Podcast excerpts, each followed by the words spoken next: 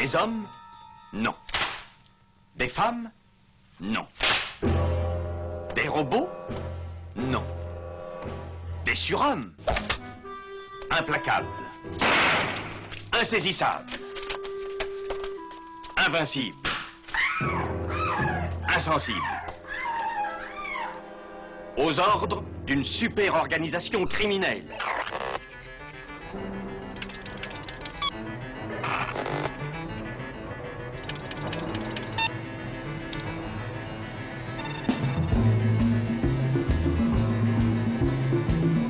Impossible Rien n'est impossible pour... Culture prohibée. Bienvenue pour ce nouvel épisode de Culture Prohibée. Culture Prohibée, c'est l'émission hebdomadaire de la culture planète du Ciboulot, coproduite par Radiographite, graphite.net et animée par l'équipe des films de la Gorgone, des films de la Gorgone.fr. Culture Prohibée, c'est aussi un profil Facebook et un podcast disponible sur différentes plateformes. Tous les détails sont sur le blog de l'émission culture-prohibée.blogspot.com. Dreams didn't make us kings. Dragons did.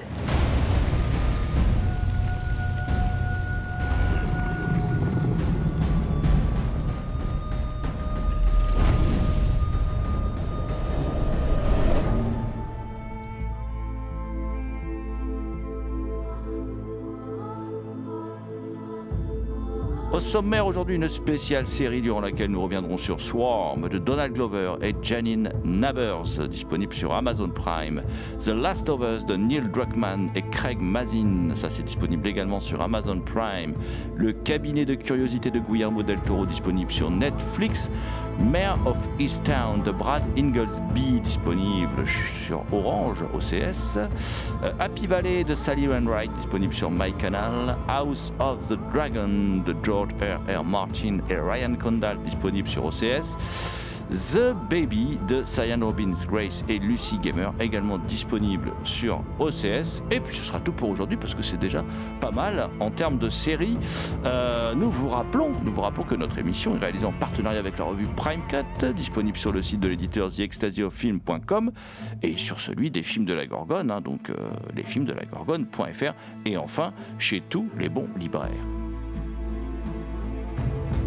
Pour causer série, euh, bah, je suis accompagné aujourd'hui de Damien Demey, dit la bête noire de Compiègne, un archéologue animal en quête de cultures souterraines et oubliées, également créateur du podcast Écho du temps, disponible sur PodCloud. Bonjour Damien. Salutations à toutes les entités conscientes qui nous écoutent.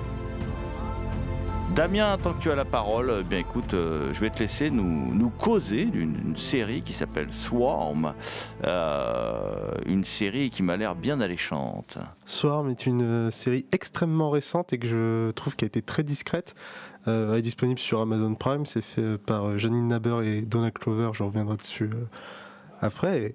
Pour résumer l'histoire, c'est assez simple.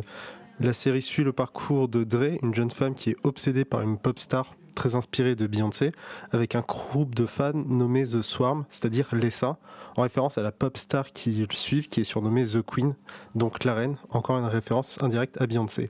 La série prend à grande vitesse un tournant assez sombre en suivant la vie de Dre et de la fanbase, en rappelant toujours que le fanatisme produit rarement du bonheur. La série produit un mélange assez délicieux d'humour noir, de comédie horrifique, de satire sociale avec quelques éléments de thriller euh, psychologique.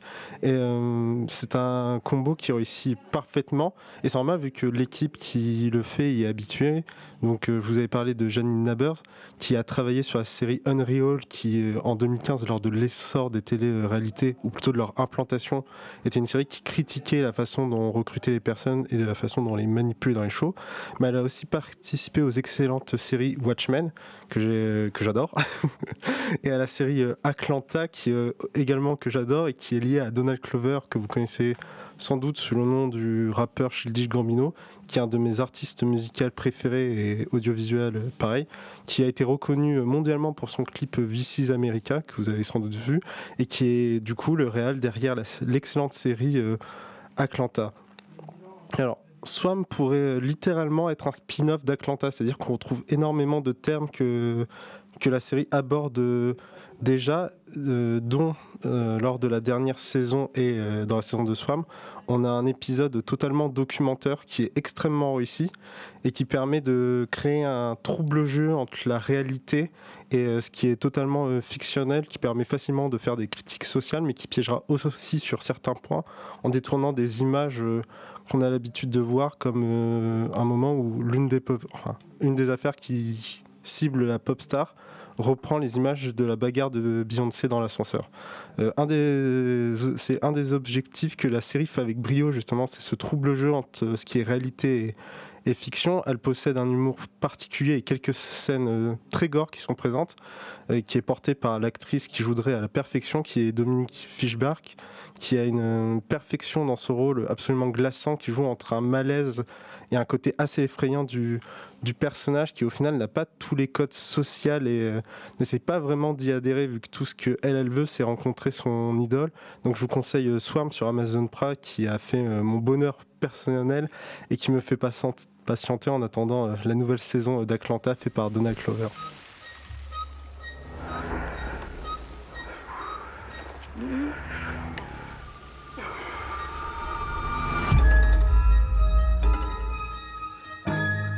I'd like to go over your statement. The woman fell from the cliff, followed by the baby, which I caught like this. Two police officers are dead, Natasha. A boulder had fallen on them. You think I crushed them to death with a boulder? I think there's something you're not telling me. We'll have a fun time together, won't we? Yes. What? You can trust me with your baby. This isn't my baby, Reese. Well,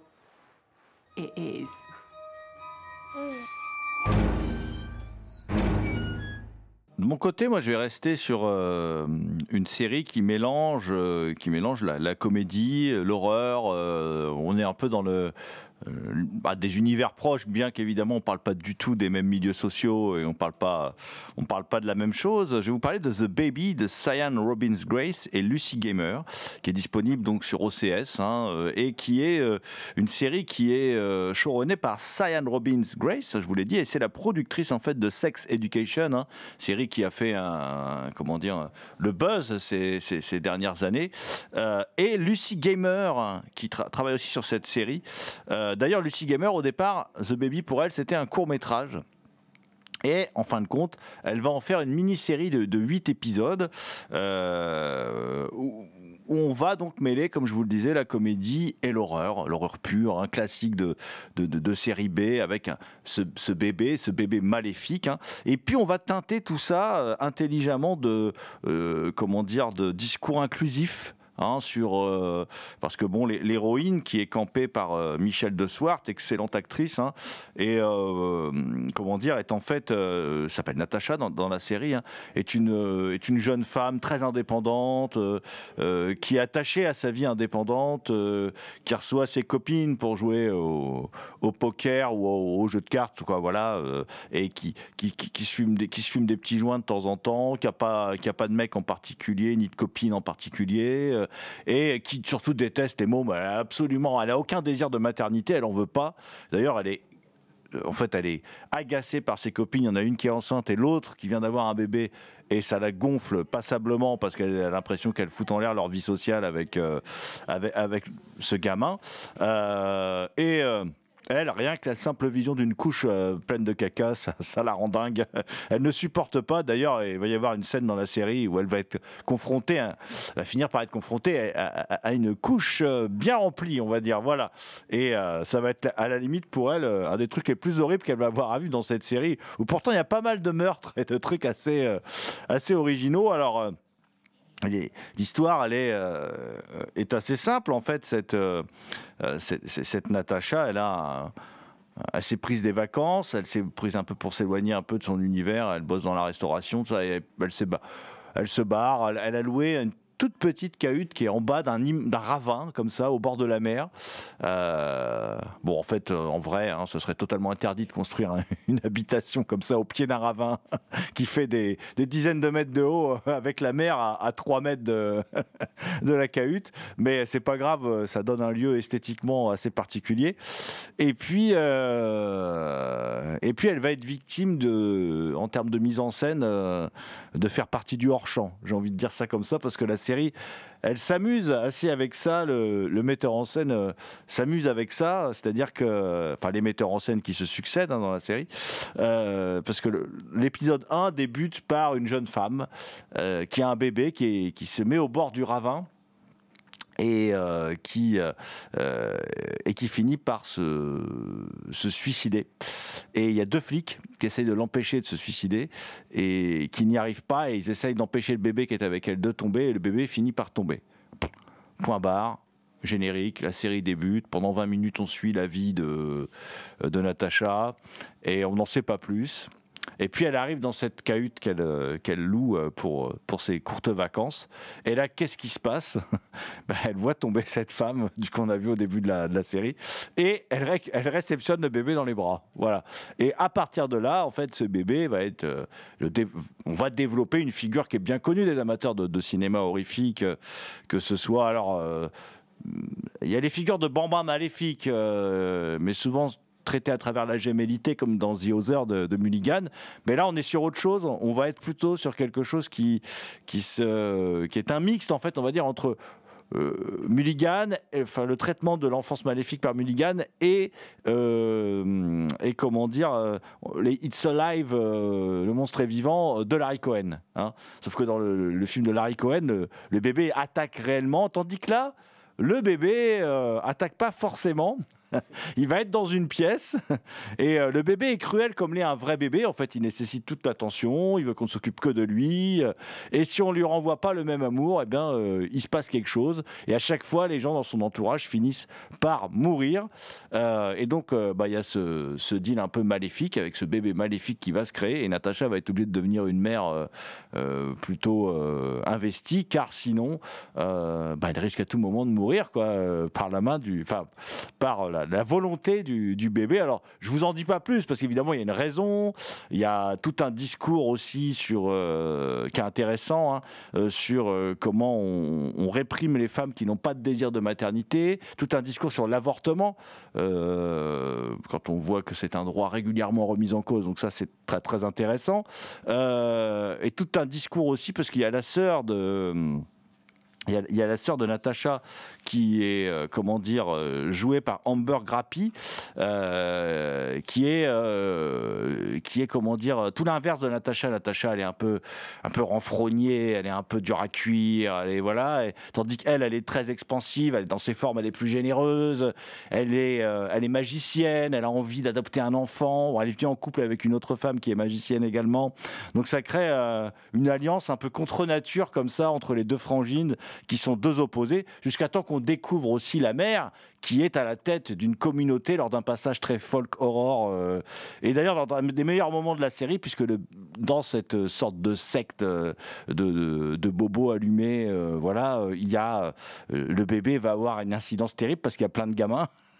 il va faire faire des trucs aux gamins. Voilà, je vous en dis pas plus. Je vous conseille donc vivement cette série qui donc est une série, vous, vous en aurez pour votre argent en termes d'humour, en termes d'horreur.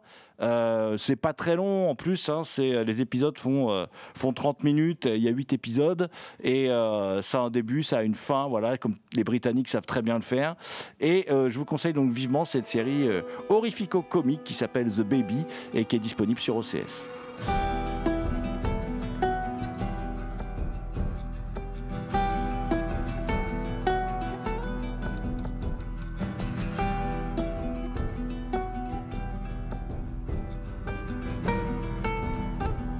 Écoutez Culture Prohibée.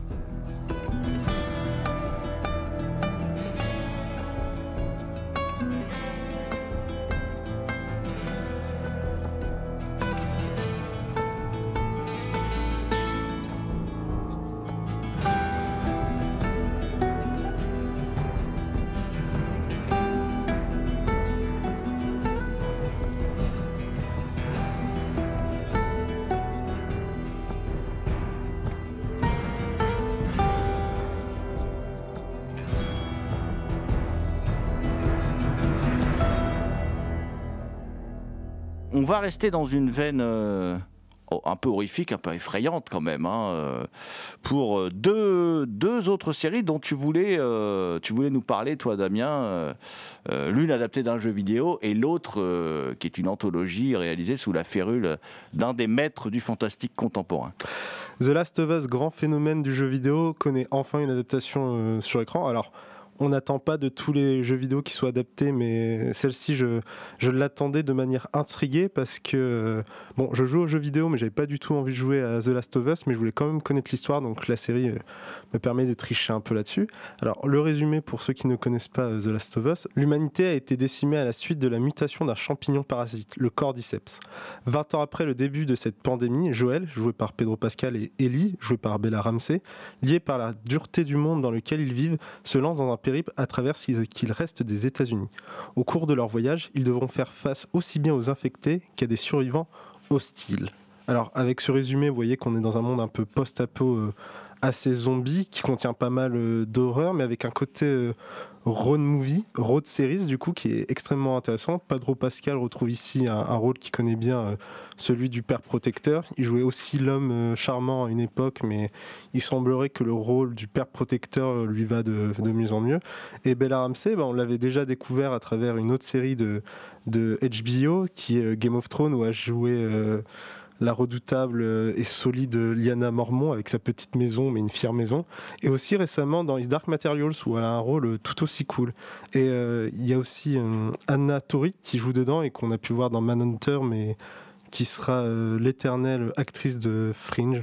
Alors la série et a énormément de, bons retours, que ce soit de la part des gamers ou des personnes qui découvrent le show. Et c'est quelque chose qui est lié à, un truc tout simple mais qui fonctionne, c'est la proximité que la série a avec le jeu, notamment car le co-scénariste du jeu, Neil Druckmann, est aussi le co-scénariste de la série. Et euh, lorsqu'il en parlait, il disait, enfin, selon lui, ça a permis de garder une proximité avec le jeu vidéo, de garder les thèmes et la vision, mais ça lui a aussi permis de développer certains personnages. Et c'est vrai que les épisodes qui ont fait le plus parler d'eux, malheureusement, c'est des épisodes qui, sont, euh, qui font partie euh, de la saison. Et pour réaliser ce show et le rendre aussi euh, magistral, il est accompagné de Greg Mazin qui moi, me surprend toujours parce que pour moi, il a réalisé les plus mauvais Scary Movie, mais c'est surtout le créateur et showrunner de la série Tchernobyl qui avait été un énorme succès à l'époque pour HBO et qui ici, ben, refait ce qu'il avait su faire, c'est-à-dire que c'est une série qui parle de plein de sujets et qui en parle super bien, comme le deuil, l'humanité ou l'amour. Et l'une des forces de la série, c'est la caractérisation qu'elle a de ses personnages et de leur et de leur relation. On est assez proche d'un drame, du coup un drame de science-fiction. Et la particularité, c'est que contrairement au jeu, du coup, on n'a pas du tout le gameplay euh, action, donc on n'a pas à tuer des infectés, mais ça crée un rapport assez étrange qui est que la série même si elle est présentée comme du post-apo zombie, au final, on a très peu d'infectés, on a surtout des humains euh, qui réagissent par rapport à leurs émotions et qui font souvent euh, ce qu'il faut pour survivre ou euh, parfois pour retrouver des gens ou, retrouver de l'amour et des proches. C'est une très belle série avec quelqu'un qui sait utiliser sa caméra, ce qui pour les séries est parfois assez rare, et sans aucun doute une des meilleures séries de 2022-2023. Et même si la série est produite par HBO, elle est visible uniquement sur Amazon Prime. Autre site de streaming, Netflix, où je vais vous parler du cabinet de curiosité de Guillermo del Toro par Guillermo del Toro. Euh, du coup, le nom entier de la série, c'est le cabinet de curiosité de Guillermo del Toro. Ça fait un peu redondant, mais il faut quand même le, présider, le préciser. Parce que souvent, dans les séries où il y a un nom majeur, euh, la personne reste pour un ou deux épisodes, ensuite part. Le résumé, c'est assez compliqué parce qu'en fait, on a affaire à une, anthologie horrifique de huit histoires différentes avec un réalisateur qui change à chaque fois. Guillermo, en fait, il ne fait que présenter euh, au début euh, la scénette qu'on va voir. Et cette série, c'est un gros coup de cœur parce qu'il y a beaucoup de monstres, et j'aime bien les monstres, mais surtout parce qu'elle est très Lovecraftienne, et évidemment, quand ça parle de Lovecraft, moi j'adore. Alors, ça en parle pas directement, ça en parle indirectement, mais ça en parle très bien. Euh. Il y a une grande qualité de représentation euh, horrifique et les moyens qui sont mis dans la série sont très bien utilisés. L'horreur varie selon les, épisodes. Euh, on a des épisodes qui sont plus psychologiques, d'autres moins. L'épisode 2 tombe assez dans le comique, euh, je trouve. On a un épisode 8 très mélancolique et on a des épisodes Lovecraftiens, un qui s'en inspire euh, directement et un autre qui est littéralement une adaptation euh, de l'histoire. Ce que je trouve très drôle parce que c'est des épisodes qui arrivent quasiment au milieu. Et euh, dès le départ, pour moi, c'était une série Lovecraftienne. Et quand ils ont cité Lovecraft, j'étais fier d'avoir un peu deviné à l'avance ce qui avait inspiré la série. parmi mes deux épisodes préférés, je vais quand même vous en faire un résumé pour que vous en ayez une idée. Il y a l'épisode 5 fait par Keith Thomas qui s'inspire du modèle de Pickman de Lovecraft. Alors l'histoire se passe en 1909 à Arkham. On y suit Will Tumber qui étudie l'art et là-bas il rencontre l'étrange et mystérieux Richard Pickman dont les œuvres sont effrayantes. Quelques années plus tard, en 1926, Will travaille désormais dans un musée et est devenu père de famille. Il est cependant hanté par des visions horrifiques rappelant les œuvres de Pickman qui apparaissent dans sa vie. J'aime beaucoup cet épisode parce qu'il mange deux trucs que j'apprécie énormément et qui me rappellent automatiquement euh, l'appel de Cthulhu, c'est ce côté œuvre euh, d'art et le côté horrifique qui s'en dégage. Et l'autre épisode que j'ai euh, beaucoup aimé, c'est l'épisode 7 qui est réalisé par Panos Cosmatos qui euh, lui se passe le 22 septembre 1979. On y suit Lionel Lassister, un homme très riche mais qui vit reclus. Il invite quatre amis dans sa belle demeure, le musicien Randall Roth, la physicienne spécialisée dans la vie extraterrestre Charlotte Singh, l'auteur à succès Guy Landon et le président du voyant Targ Regnar. Ils vont se lancer dans une expérience physique psychique via des substances psychotropes. Alors ça j'aime beaucoup parce qu'il y a une vibe très années 70 et il y a justement ce côté euh, ovni et science-fiction qu'on retrouve, euh, bah, un peu dans, dans les comics pulp euh, d'antan. Euh, si vous voulez apprécier un univers horrifique très Lovecraftien, mais pas uniquement, du coup, je vous recommande le cabinet de curiosité de Guillermo del Toro, disponible sur Netflix.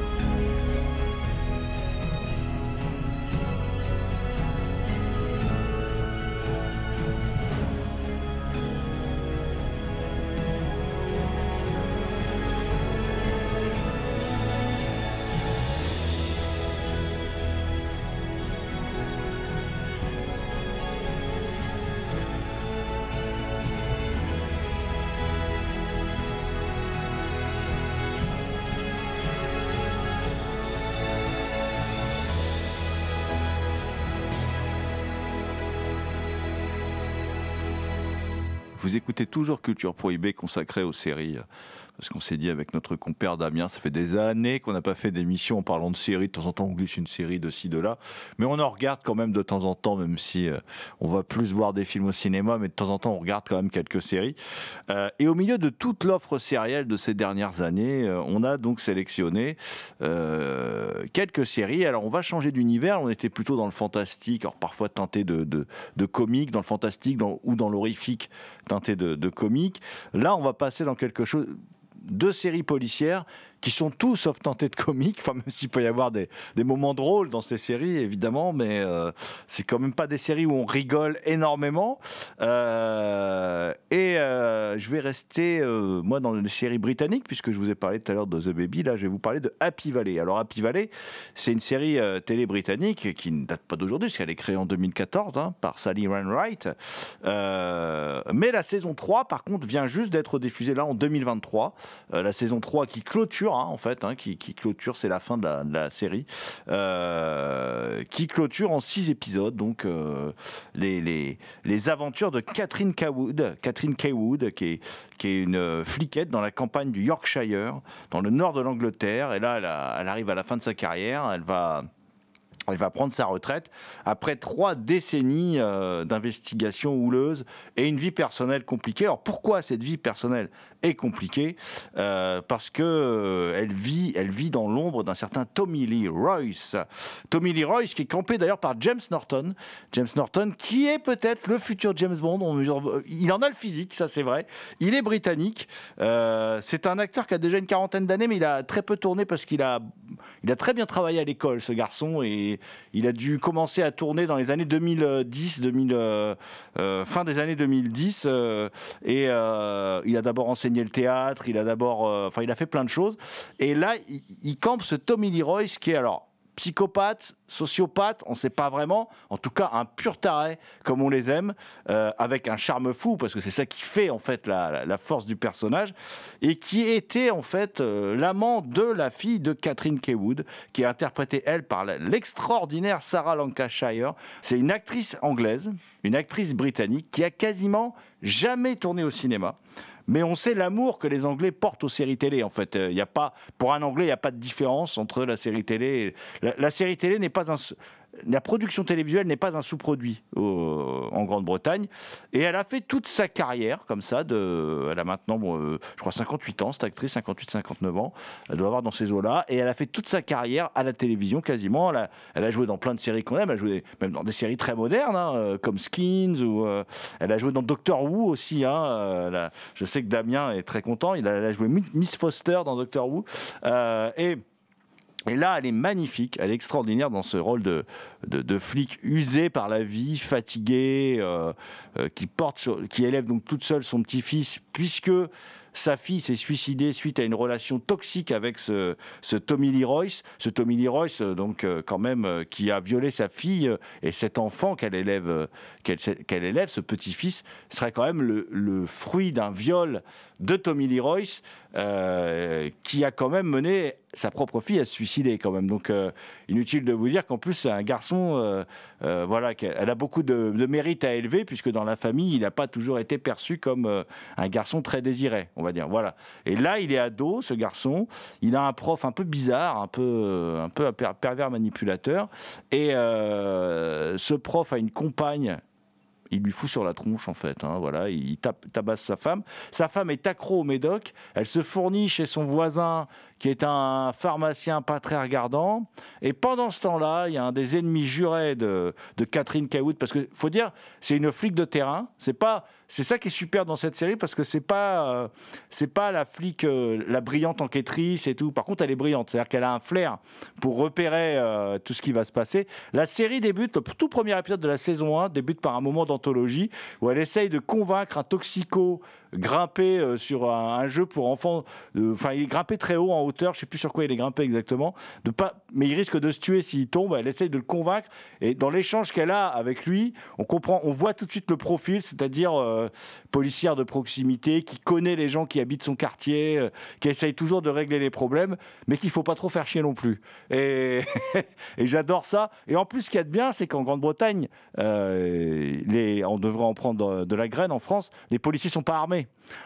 Donc du coup, ça crée euh, parfois un déséquilibre par rapport à la violence possible de leurs euh, des, comment dire des voyous qu'ils ont en face d'eux et tout. Donc ça crée un, petit suspense supplémentaire, si j'ose dire. Et là, Tommy Lee Royce, bah, comme vous le savez, il a été arrêté dans la précédente saison. Si vous le savez pas, je vous le dis du coup. Et là, il s'apprête à passer euh, en procès, mais il va réussir à s'évader. Pendant ce temps-là, il a réussi, à, il va réussir aussi. Enfin, on ne sait pas trop. Ça, vous le verrez si vous regardez la série, mais il va réussir à avoir une relation avec son fils qui vient le voir en prison. Voilà, ça dans le dos de Catherine Kaywood, qui va pas très bien le prendre d'ailleurs. Je, vous invite à voir sa réaction. Et je vais pas vous en dire plus. Je vais juste vous dire que cette série. euh, au niveau de la mise en scène, ça fait le job. Hein, c'est pas, vous n'allez pas être marqué par la mise en scène. Mais ce qui va vous marquer, c'est la caractérisation des personnages. C'est-à-dire que tout est juste.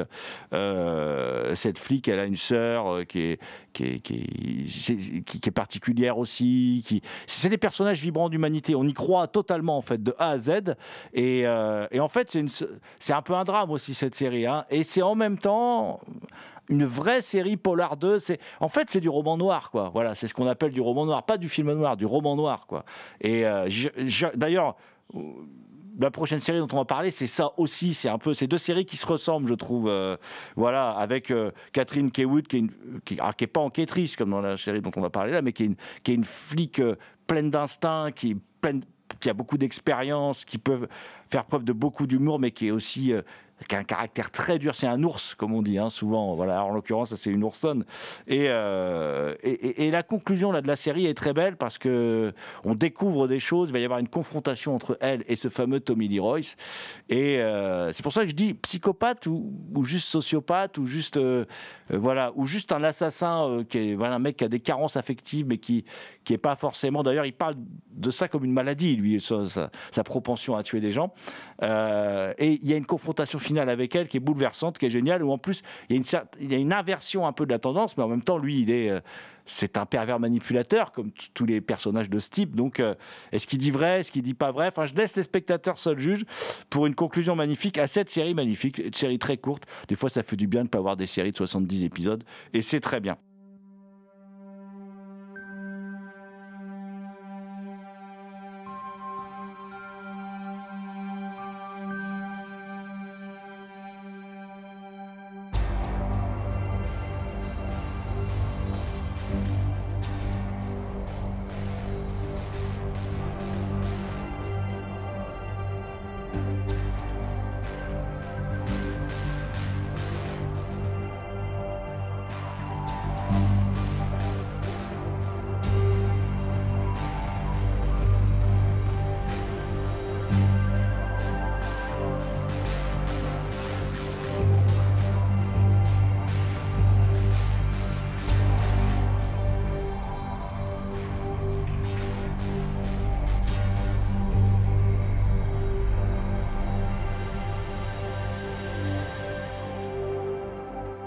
Vous écoutez Culture Prohibée spéciale série. Autre mini-série qui est un peu pareil, sauf que ça se passe aux États-Unis, mais qui est un peu dans le même, dans le même style. Mayor of Easttown. C'est une série créée par Brad Inglesby, réalisée par Craig Zobel. Alors je rappelle hein, que Happy Valley, c'est donc disponible sur MyCanal. Et là, la série dont on va parler, elle est disponible sur OCS. Alors c'est une mini-série HBO. Et euh, ça raconte l'histoire de Mare Chihan, Mare, donc Mayor of Easttown, hein, euh, Mare euh, qui habite donc Easttown, Mare Chihan, qui est interprétée par Kate Winslet. Oubliez la Kate Winslet glamour, là, hein, c'est pas du tout le cas. Euh, et euh, en fait, c'est l'histoire de cette détective qui est, une détective bourrue, hein, qui, est, ouais, a un, qui caractère aussi, qui est, vraiment une des figures de, sa ville, quoi, qui est quelqu'un d'important dans sa ville, euh, et qui est une sorte d'ins- d'inspectrice Harry sans la violence. C'est-à-dire qu'elle se fout un peu quand même des procédures et tout ça, mais par contre, euh, évidemment, euh, on est très loin de, de ce que peut prôner un inspecteur Harry. Évidemment, elle ne sort pas son flingue, c'est pas le genre de la maison. Voilà. Et euh, il y a eu un meurtre, en fait, un meurtre d'une adolescente, enfin d'une jeune femme. Et ce meurtre va, va qu'elle va pas réussir à rés- résoudre, va, va la travailler. Euh, très longuement. En même temps, il y a sa vie personnelle qui part un peu à la volo. hein. C'est un, peu le bordel, faut dire ce qui est. Et donc, euh, Mère, Mère va euh, voir les, fantômes du passé ressurgir, en particulier parce que de nouveaux meurtres vont, avoir lieu. Et euh, eh bien, Mère va donc se confronter, se coltiner à cette réalité terrible. Et Mère, qui est incarnée à la perfection euh, par, euh, par Kate Winslet, euh, est un personnage en fait qui est une sorte d'incarnation de cette ville. De, de- cette ville, de cette Amérique profonde, et, et un personnage plein de failles, mais aussi très fort, capable d'être très fort. Et, et c'est aussi une série, moi c'est ce que j'aime beaucoup dans cette série, c'est une série sur l'échec, parce qu'en fait, elle se plante très souvent. Enfin, c'est parfois avec des conséquences, euh, voilà, assez dures pour elle. Et, euh, et non, il n'y a pas que des super flics, qui sont pas tous hyper compétents, euh, voilà. Et, et, l'enquête, alors l'enquête comprend son lot de rebondissements, mais l'enquête, c'est c'est un peu comme euh, c'est un peu comme pour Happy Valley. C'est aussi un prétexte pour nous parler de la société américaine et tout y passe. hein, euh, C'est-à-dire, là, pareil, on parlait de roman noir. euh, là, c'est la même chose. hein, on nous parle de la société euh, américaine. à travers cette enquête, on livre le portrait d'une société rongée par ben, le- le- les opioïdes. hein, voilà, on voit les, dégâts que font que fait l'opium aux États-Unis. On voit la dégradation de la cellule familiale. On voit, on voit comment dire. La détresse morale qui va avec la pauvreté, enfin euh, euh, la solitude de la vieillesse. On voit beaucoup de choses dans cette série et tout est abordé assez subtilement, je trouve. Et au final, euh, c'est certainement l'un des portraits les plus justes de cette Amérique qui vote Trump, je pense. Voilà, donc euh, c'est très intéressant parce qu'elle n'est pas caricaturée dans cette série. C'est pas des gros bourrins méchants, quoi. C'est c'est une Amérique. euh, c'est une Amérique dont personne ne s'occupe en fait. C'est les grands oubliés de, l'Amérique. Et c'est ça que j'aime beaucoup dans cette série que tu as vu aussi toi, Damien. La ville a une esthétique euh, d'ancienne ville ouvrière. justement, elle n'est pas vraiment en déliquescence, mais elle n'est pas non plus. elle respire pas plein poumon. Euh, du progrès euh, technique. Euh, T'en as fait une excellente description. Moi, il y a un point que j'ai beaucoup aimé euh, dans la série, c'est que Mar incarne un peu le syndrome de l'imposteur. C'est-à-dire la personne qui pense qu'elle n'est pas qualifiée pour faire les trucs, mais tout le monde pense que si.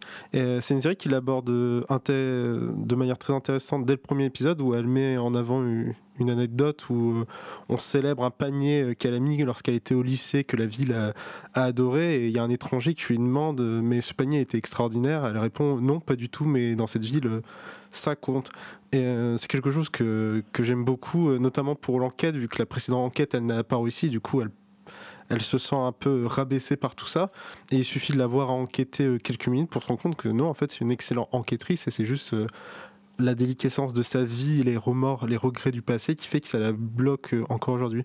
Non, c'est une série extrêmement intéressante et merci Jérôme de me l'avoir montré.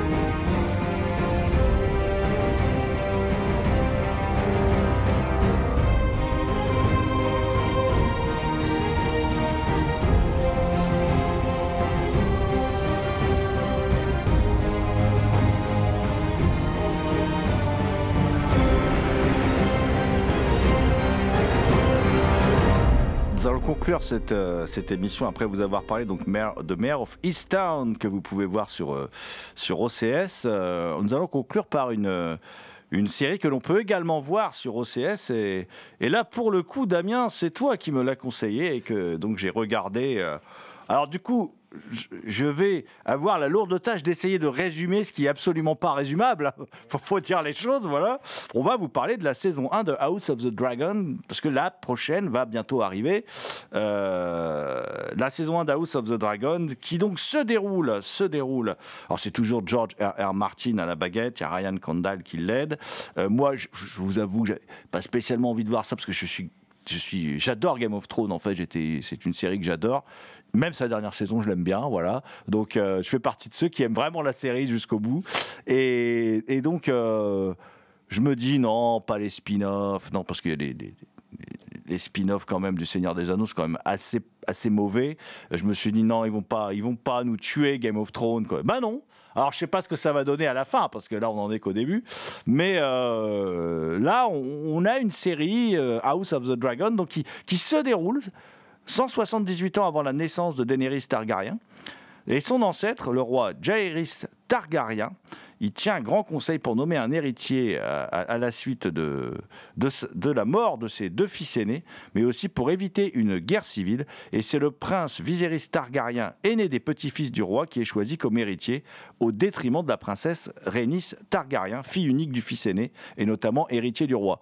Vous suivez toujours C'est que le début du résumé. hein. Voilà.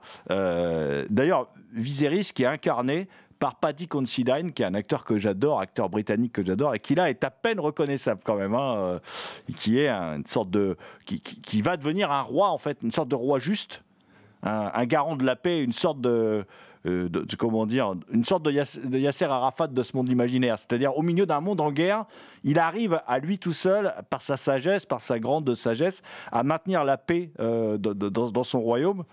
Le problème, c'est qu'il est très malade et que bah, la paix va pas être maintenue parce que sinon il n'y aurait pas de série. hein. Voilà. Et, euh, Neuf ans après, euh, euh, comment dire, euh, neuf ans après avoir été nommé roi, il se trouve que lui, il n'arrive pas à avoir de garçon et sa femme est une nouvelle fois enceinte. Elle a eu beaucoup, elle a fait beaucoup de fausses couches, elle a eu beaucoup d'enfants morts-nés euh, et il pense lui qu'elle a un garçon là dans, son ventre.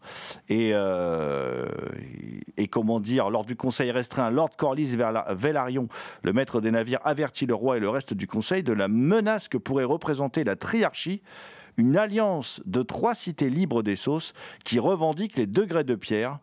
Mais bon, on peut pas dire qu'il soit vraiment pris au sérieux par les membres du, Conseil. Et Sir Otto Hightower, la main du roi, outré par la brutalité dont, fait preuve le prince Daemon Targaryen. Alors, Daemon Targaryen, c'est le frère c'est le frère donc euh, de Paddy Considine, hein, le frère du roi Viserys, qui est campé par Matt Smith, hein, qui a été le Docteur Who, hein, voilà, et qui est juste sensationnel dans la série. Voilà, je- j'en dis pas plus. Et, c'est même pas suffisant sensationnel pour décrire le, le, charisme de dingue de, qui- qui- qu'il a, dire, qu'il arrive à, à- insuffler, la force qu'il arrive à insuffler à ce personnage, qui est quand même à, à la base un personnage qu'on n'a pas envie d'aimer. voilà, et puis il en fait autre chose. Euh, donc, euh, comment euh, euh, la main du roi, Otto Hightower, demande au roi que le prince soit renvoyé auprès de son épouse dans le Val, mais Viserys refuse. Et il va y avoir une joute équestre qui va être organisée pour fêter la naissance du, du- nouvel héritier, donc de ce fameux garçon. Et la fille de Viserys, la princesse Rhaenyra et son amie Lydie Alicent, donc la fille de la main, vous suivez toujours, euh, sont intrigués par Sir Cross Criston Cole, un chevalier de basse naissance, qui arrive à battre Daemon. C'est la seule fois qu'on voit Daemon à terre de, toute la série, de, toute la saison 1. Voilà. Au même moment, euh, on vous dit pas dans quelles circonstances, mais la reine meurt, en fait, et euh, il n'y a pas de garçon qui naît. hein, voilà. C'est donc le roi est, inconsolable. Il finit par prendre pour euh, épouse Lady Alicent, donc la fille d'Otto, hein, euh, mais euh, par intérêt en fait pour le royaume, hein, parce que lui, il n'a pas fra- franchement envie de la prendre, de, la prendre pour épouse. Bon, il décide aussi de nommer euh, sa fille, la princesse Rhaenyra, enfin de- d'en faire sa, future héritière. Mais on va dire que la nouvelle reine n'est pas vraiment de cet avis, que tout cela va un peu partir en sucette et que en plus euh, elle est un peu amoureuse, Rhaenyra, de, son oncle, hein, euh, qui est donc Daemon. Et tout cela va, comment dire, on va dire les choses simplement. Tout ça va fortement dégénérer au fur et à mesure en fait de la dégénérescence du roi qui garde bien toute sa tête, hein, ça on le voit jusqu'au bout dans la série, hein, qui garde bien toute sa tête, mais qui est euh, un roi en train de mourir en fait. On ne sait pas trop ce qu'il a comme maladie. Au début, on peut se dire que c'est la lèpre, mais il n'est pas contagieux. On ne sait pas si c'est un cancer de la peau. On sait pas. Enfin, il a une maladie où il décrépit. Bon, il vit longtemps quand même, hein, parce que la, la série, euh, moi, ce que j'aime bien, c'est ils ont bien retenu la leçon de. On sent qu'ils ont moins de budget aussi, la leçon de Game of Thrones. C'est-à-dire que parfois, entre deux épisodes, il se passe 6 ans, 8 ans. euh, voilà, c'est plus les mêmes acteurs. On dit, tiens, il a, des, il a des gamins maintenant, lui. Tiens, il a des garçons, le roi. Ouais, il en a trois. Bon, bon, bon on savait pas. Voilà. Euh, et donc, il va se passer plein de choses. Alors là, j'ai vraiment pas résumé grand chose, parce que sinon, euh, parce qu'il y a plein de personnages dont je vous ai pas parlé, c'est volontaire. hein. Moi, je, je voulais juste, dire que j'ai beaucoup aimé euh, cette saison 1, que je trouve, euh, en plus, c'est pas souvent euh, que je trouve bien mise en scène. C'est-à-dire que je trouve qu'il y a vraiment de la mise en scène. Si on regarde bien, chaque personnage a sa manière d'être filmé. Euh, Damon avec des, contre-plongées pour le rendre encore plus imposant. Il y a comment une photographie qui alterne en fait entre des, des couleurs plus, plus humides, plus pourrissantes, plus euh, voilà euh, euh, comment dire qui, au moment où le royaume se le royaume se fissure, le royaume se, se délite, la photographie aussi devient plus sombre, plus glauque, plus il y a un vrai travail sur, sur- le sur le visuel, il y, a, il y a même des idées assez chouettes, il y a par exemple une table de pierre là où les Targaryens font leur plan de guerre ou leur plan, enfin réfléchissent. Et pour qu'elle fonctionne, cette euh, table de guerre, il faut lui mettre le feu. Et c'est une idée géniale parce qu'en fait, euh, c'est.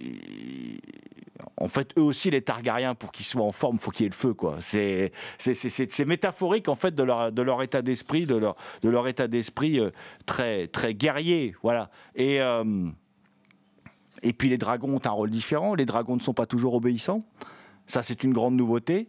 Euh, sont beaucoup plus importants. Où ils, ils servaient surtout d'armes de guerre là, dans, la, dans, Game of Thrones. Là, ils ont un rôle beaucoup plus important. Enfin bref, euh, je ne vais pas vous en dire beaucoup plus parce que je ne veux pas révéler, euh, révéler tout ce qui se passe dans ce dans cette série qui est une sorte de tragédie comme ça, mais euh, tragédie euh, fantasy, sans aucun pathos. Hein, comptez pas sur George R. R. Martin pour faire pleurer dans les chaumières. hein. On va dire plutôt que ça tabasse.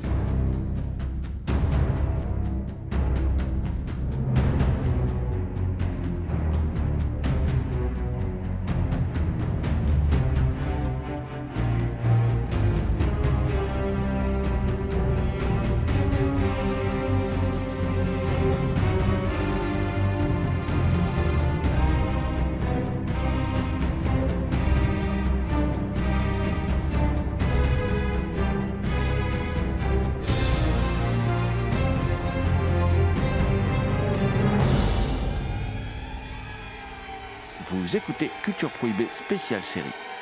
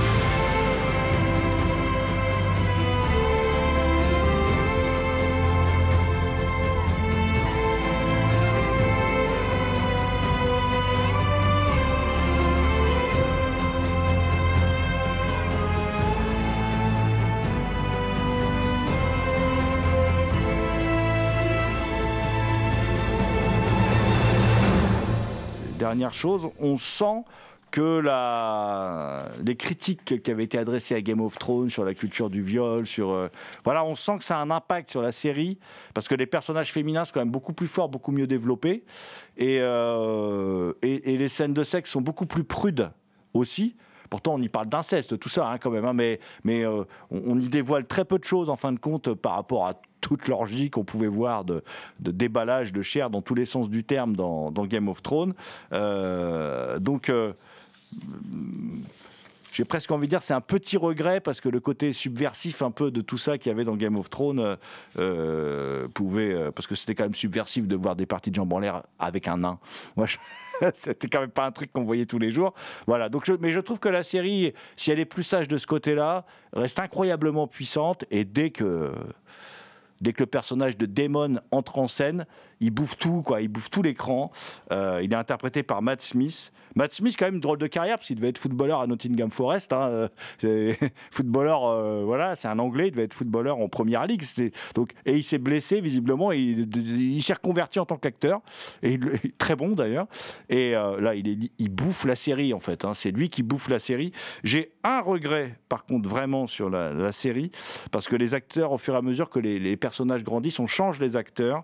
Et moi, je trouve que, comment, l'actrice qui faisait euh, la princesse Rhaenyra jeune, c'est-à-dire Millie Alcock, a un charisme, a une force. qu'en fait, elle n'est pas gamine hein, dans la série, elle fait passer pour une gamine, mais elle a 23 ans. Elle aurait très bien pu jouer la reine plus âgée. Là, elle est remplacée par Emma Darcy, qui est une très bonne actrice, mais qui, je trouve, n'a pas le petit truc en plus qu'avait cette actrice, qui pour moi a été d'ailleurs cette actrice la découverte, puisque Matt Smith, on le connaissait, euh, mais la découverte de cette, série, malheureusement, on la verra plus, puisque euh, euh, elle est remplacée par Emma Darcy. Voilà. C'est vraiment le seul petit bémol, mais là, je chipote parce que j'ai passé un très bon moment. House of the Dragon, c'est vraiment un, pari euh, assez dingue. euh, déjà de faire un spin-off à Game of Thrones avec le succès et la chute euh, que la série a connu, surtout le mettre dans les mains de Ryan Condal, que bah, qui plus gros productions, il a fait avec Dwayne Johnson et c'est Hercule et Rampage. Du coup, ça, ça faisait un peu peur. Bon, dès qu'ils ont annoncé Matt Smith qui était casté, moi j'étais pour. hein. Matt Smith, bah, à cause de Doctor Who et qui subit le syndrome post-docteur, c'est-à-dire vous jouez le docteur dans la série et derrière vous jouez un méchant et généralement vous continuez à jouer euh, que des méchants. Je ne vais pas revenir sur euh, tout ce que Jérôme a dit, mais il y a des points qui sont très intéressants, notamment Viserys qui est un roi de paix alors que tous ses ancêtres étaient des conquérants et qui se retrouvent à avoir un royaume sans jamais avoir rien euh, conquis, qui pose la question de qu'est-ce qui en fait lui un Targaryen.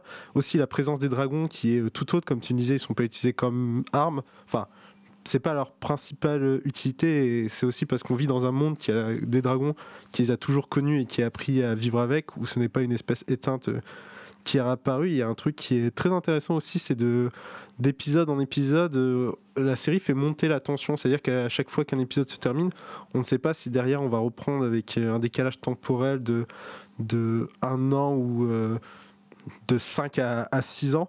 Et ça crée un truc très intéressant c'est qu'à chaque fois qu'un épisode se termine on se dit là c'est bon hein, derrière c'est la guerre. Et ils arrivent à étirer la tension d'une manière absolument délicieuse. La grande force de House of Dragon c'est au final de nous faire ressentir des sensations extrêmement euh, familières euh, un peu comme revisiter la maison d'une ou d'un ami après que vous y ayez passé des vacances. Euh, on connaît les lieux on a des on sait plus ou moins où on se trouve et pourtant il y a des choses qui, qui ont évolué. Et je trouve que c'est ça l'une des forces de House of Dragon, c'est qu'on retrouve énormément de sensations des premières saisons euh, de Game of Thrones, au point que c'est euh, Ramin euh, Djawadi qui refait la musique du générique et du film. Et même si, cette série-là a moins de budget, ils y mettent beaucoup, beaucoup d'efforts. C'est-à-dire que Le Seigneur des Anneaux, qui a beaucoup plus de budget, mais moins d'efforts dans ce qu'ils font, alors qu'eux, avec très peu, ils font, euh, ils font énormément. Donc si vous devez regarder une, une série euh, fantastique, misez plutôt sur euh, House of Dragon que sur euh, Le Seigneur des Anneaux. Et au final, euh, avec House of Dragon, euh, HBO rappelle, euh, et toutes les autres séries qu'on a nommées, qu'ils ont produites, rappellent que c'est un peu eux les maîtres de la série euh, télévisée. En tout cas, si vous voulez voir House of Dragon, c'est sur OCS.